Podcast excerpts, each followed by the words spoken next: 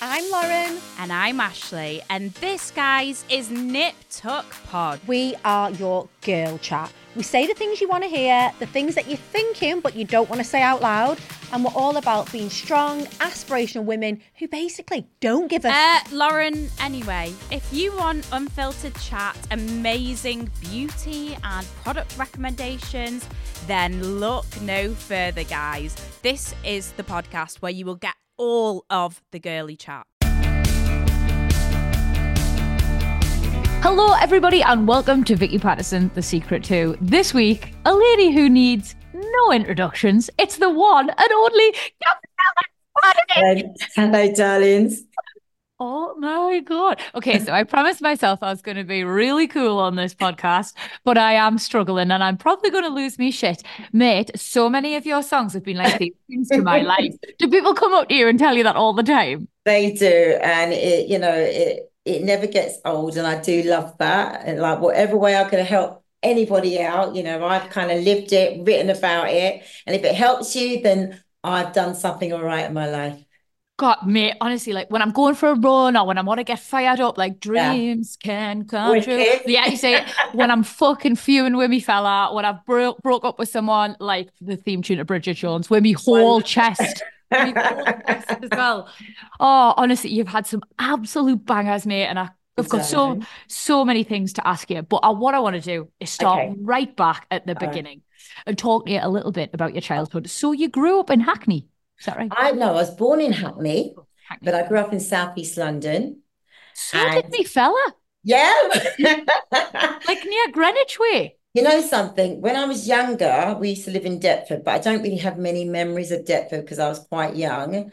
Then we ended up in Brockley, Southeast Four. So um, and later on in Catford. So I've been a Southeast London girl pretty much all my life. So although my my roots are in East London, a lot of my family is still in East London, but I'm I'm still a South girl, South London girl, Southeast London. Yeah. yeah. Obviously, being from the northeast of of, yeah. of, England, the difference means nothing to me. But I can see it's very important to you, and I apologise. Southeast no, London girl. Listen, I'm not. No, I, you know, I think I'm, I'm being specific because if I say south, somebody will be like, "No, you're not from south. You're from southeast." You know, it's like, "Oh, what is it? Southeast, southwest, south is south." But somebody's out there is going to get for me. It's, it's going to come for me. So I'm trying to be.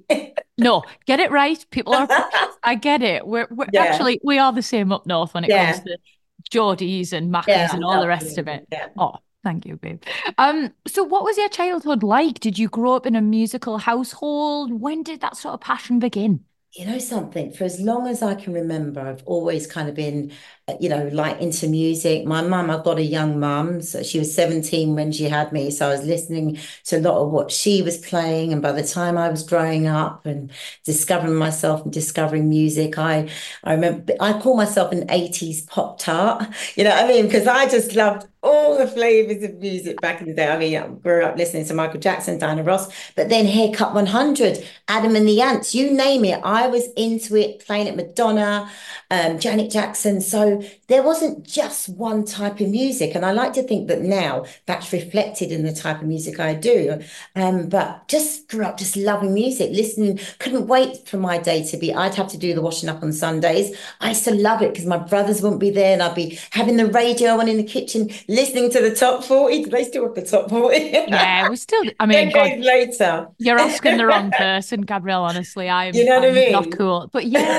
well, so, yeah, that's how it was. Love music. But so it, it wasn't until years later I, would meet uncles that I didn't know I had. Like I didn't grow up with my dad's side of the family. And then I ended up having an uncle later on, ends up in my band. But in terms of musical family, my mum wasn't a singer. So I'm like, where did it come from? And over the years, I've got to meet different parts of my family. I've got a, a cousin who was a singer in the Caribbean, a cousin over here, you know, who ends up being my band. No, he's my uncle. So things like that happen. So it's somewhere ingrained, you know what I mean? Yeah. So, yeah. Well, big old musical family then pet sounds like it's a spread all across the world. Get where a draft wouldn't, Gabrielle. I love that. Um, when did you first? Because obviously you're clearly passionate. I love the thought of like you and your mom listening to music yeah. together. That's really wholesome. But when did you first discover that you had a talent for it?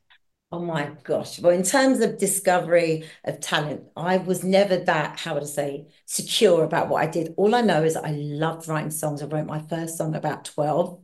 Um, when I was like, honestly, by the time I was in secondary school, we'd had the school canteen. I and thankfully the dinner ladies were really lovely. So I'd sometimes get on the table. Now when you think about it, it wasn't that hygienic, but I'd kind of do my little thing and sing. And I probably wasn't the best singer, but I just enjoyed myself so much. And I, I think the, the dinner ladies used to humor me. Oh. And you know what I mean? And just over the years, from being young, just always loved making up music. And I think from the from the time I started, what was it, Miss Fieldhouse? She was my English teacher. By the time she said, you know what, this there was all this there was all this poetry, but you can write your own. And I started being confident enough to write little poems that I turned into songs. And that's like by 12, 13. Wow. So um, you know, in terms of my love of music and discovering I could sing, it wasn't until I was about 18 where people were like, oh, you know, you've got your voice is all right, you know, and you know, and that's it. So that was the first time. And then I started singing in a club called Moonlighting in Greek Street in town.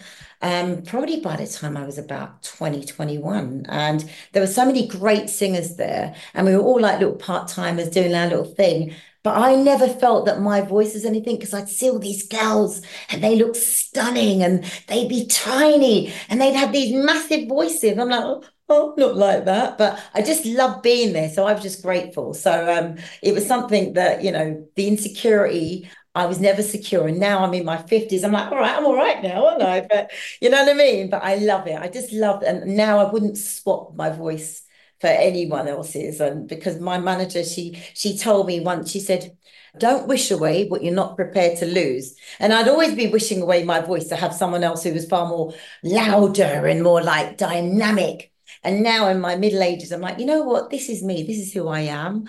I'm unapologetic because I sound like nobody else. So now I'm like, yeah, I'm happy with what I've got. And people come to see me and have a lot of fun with me singing my songs. I'm like, it's all right. You know, all I'm having fun. It's really funny what you say, you know, like in particular about your 20s and stuff like yes. that. Because I've felt this too. Like yeah. as I get older, I'm becoming mm-hmm. more and more comfortable in my yeah. own skin and more and yes. more confident with the things yeah. I can do well and the things I've got. And I was talking to my mum about it. I took her to a spa for her birthday not that long ago. And Carol is uh Kaza's 65 now. She'll kill us oh, saying that. She looks great for it. um, but yeah, she was saying, you know, that that just continues as you get older. Like the every she says every decade of our life, she's found that she's been yeah. more content in her own yes. skin, like less bothered about other people's opinions and yes. more, I suppose, yeah. just more comfortable. And yeah. I think youth really is wasted on the young, isn't it, mate? It like is. it's such a definitely. It's lovely that you now are really able to appreciate sort of I do, I a do. unique special talent because you. over the years, Gabrielle, you've brought people so, like I dread to think. Actually, no, I don't. It's a lovely thought, but about how many lasses have like cried over a Ben and Jerry's listening to one of your oh. songs. Fucking hate them, you know. Like I, it'll be in the millions. It has to be you know what whatever it is it's one of those things that you know in terms of like when you're talking about people crying into something because they've gone through something and then maybe you know if you're talking about how do you get through it? And if it's a case of whether you're listening to songs whether you listen to one of my songs it's like we find a way to move on and whatever appeases our soul and makes us find calm you know and so uh, along the way, many people told me my music has helped them with that journey. So I'm really happy with that because when I was younger going through stuff and I didn't have my own music, I'd look to alternative things to an alternative artist just to kind of get me through it. So I, I get it.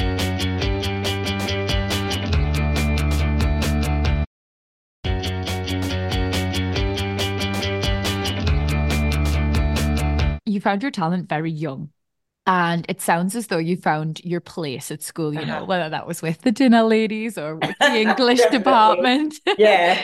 um, but you've spoken openly about your condition. I wondered how that affected your confidence when you were at school. Well, my my lazy eyelid. Yeah, um, you, you got to remember when you know kids. I, I'm a mother. I'm a grandmother now, And no. Yeah, I've got my little my little grandson. He's you know he's oh my god he's going to be one next month. And congratulations, oh, mate. You you don't look anywhere near fucking old enough to be a grandma, mate. I am, but it's amazing. But um, I think that when you're going to school and you know kids, I know you know, we've all been kids and there, there's been nice kids and horrible kids. But if you're on the receiving end, and if you look slightly remotely different, if you're packing a bit of weight, if you if you just don't look like everybody else, you become a target. And thankfully, I shouldn't say thank you because you're not supposed to encourage, you know, youngsters to fight. But I could always fight when I was younger. I can't believe I'm saying this. No one imagines Gabrielle fighting. I grew up with three brothers. There's no pulling hair business, okay? I know. I like to think of you having a scrap, mate. Cool, Kids could be fucking cruel. Day. Precisely. But I was very much, I was never shy. I never sh- shied away in the corner. So when people were, you know, talking about Malaysia, I was always in a weird way, I was still confident because this is what I was used to. It's what I what happened when I was young. So it's like, well, it's your problem. But just being aware that people are really mean, I I just kind of and, and also the cruelty. I remember when I first wanted to sing, and you know when you leave school, and I always tell this story, and you sign people sign on each other people on each other's shirts. Yeah. We didn't sign on shirts in those days. It was signing the little books. And it was like, hope to see you on top of the pops. Ha ha ha. If you know how many I had of those. And I never ever said I wanted to be on top of the pops, but they used to see me and I was singing like the dinner ladies used to see me.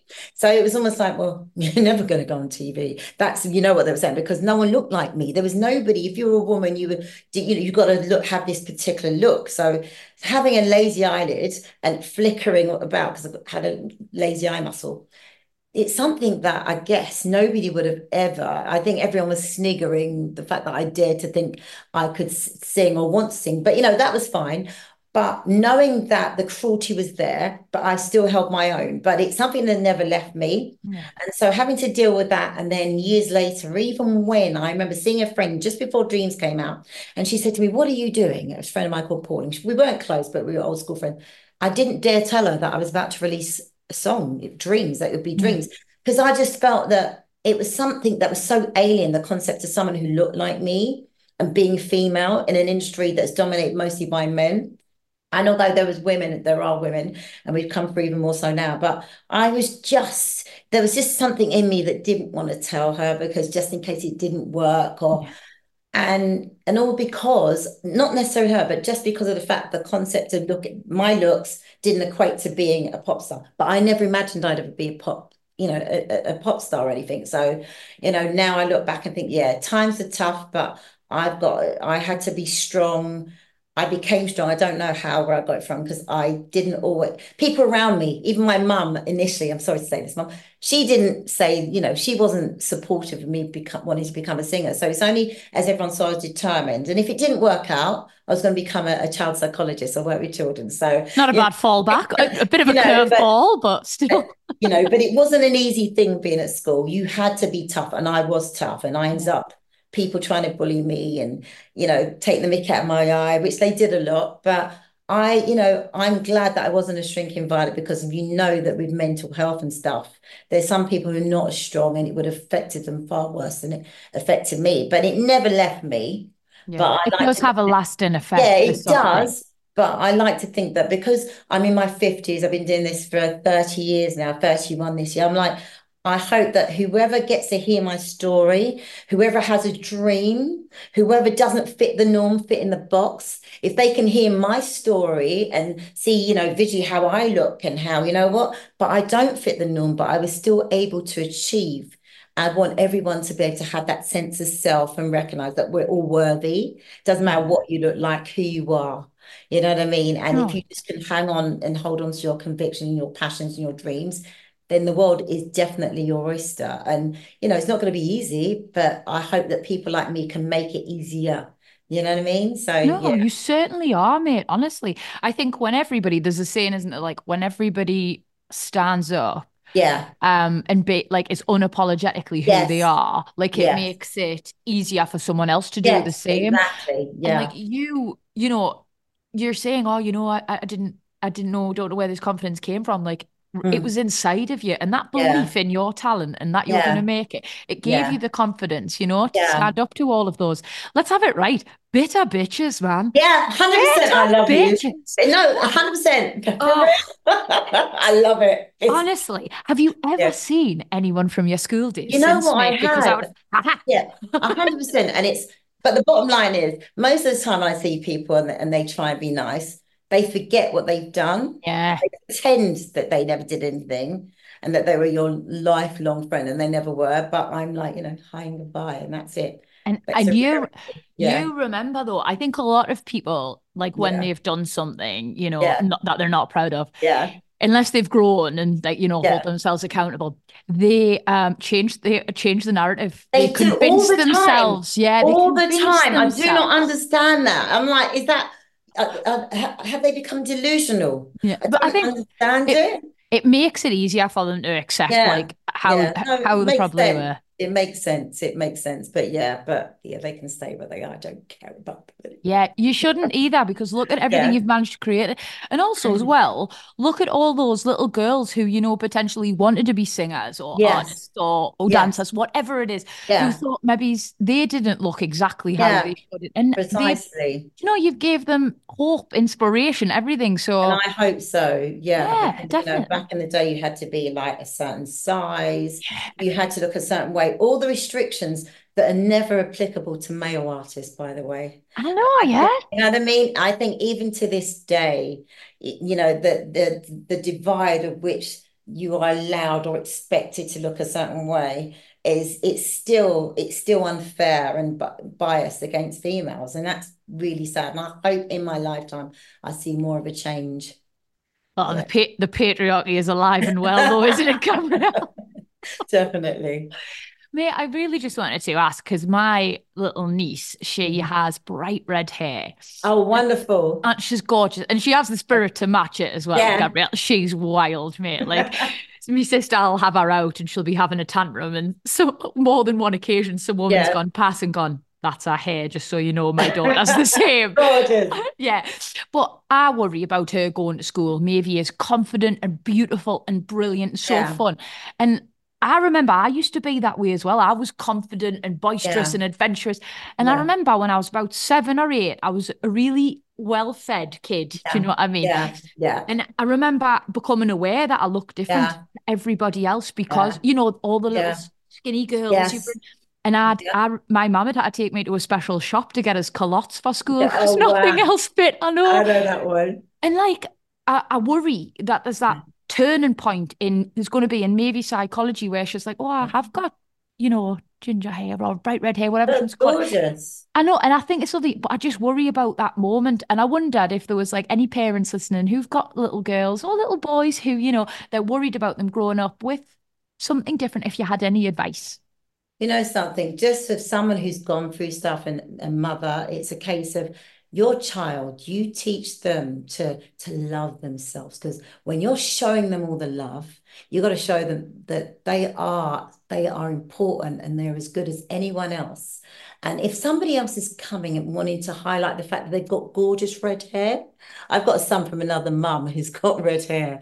And you know, I, I still can't believe when he tells me the same thing. I'm like, I, it's a different story to one of my best friends, Maria Brown, when I was younger, and she got bright red hair. And I always remember her being 100% confident and never having a problem. And I would just say to all your children, all our children, you are special, you are beautiful. And if anybody wants to bring attention to your red hair, it's only because they are damn right jealous, okay? And even more so, you should stand proud and be loud and just be gorgeous in your entirety, okay? And mm-hmm. never let anybody bully you because the moment they are bringing and causing attention, they are clearly not worthy of good attention themselves and they are jealous of you. Okay, never dim your light to let others shine. Let her shine. May she continue to be that person. And that's all I can say. And just, just show her the love as you do. And anyone else, they can get lost. You know what I mean? That's what it's about loving themselves. Yes. from the Queen Gabrielle herself, they're just peanut butter and jealous. I Yeah, love that, exactly. Yeah. Oh, mate, that is very good advice. And of course, you turned like you turned something that was you potentially weren't that confident about into Yes. your trademark. Nobody can forget. Like nobody forgets the fringe, the eye patch, Gabrielle. Like that was Yeah. an iconic way, you know. And it's fun. Carry on. And that was 1993 when you first Yes. burst onto Yeah. our scenes properly. That's right. You and can- I only had the eye patch for a year. I But then- never wore it beyond a year. I still fucking love the eye patch. My son keeps saying, Mum, you know, you need to come back. I know that Madonna, I forgot the album where she had the, is it the X or something? And that, it's not X, but she had that eye patch. And it was like, I started trending because I was like, no, Gabrielle had the eye patch. You know, who knows? Who knows? I may just bring back the eye patch. The world's your oyster, girl. Whatever you choose. Thank you so much. I've absolutely loved chatting to you in part No, one. pleasure's been all mine, my darling. You're lovely. No, so are you. And I've got so much still to ask you in part two. Oh, wonderful. Thank you, sweetness.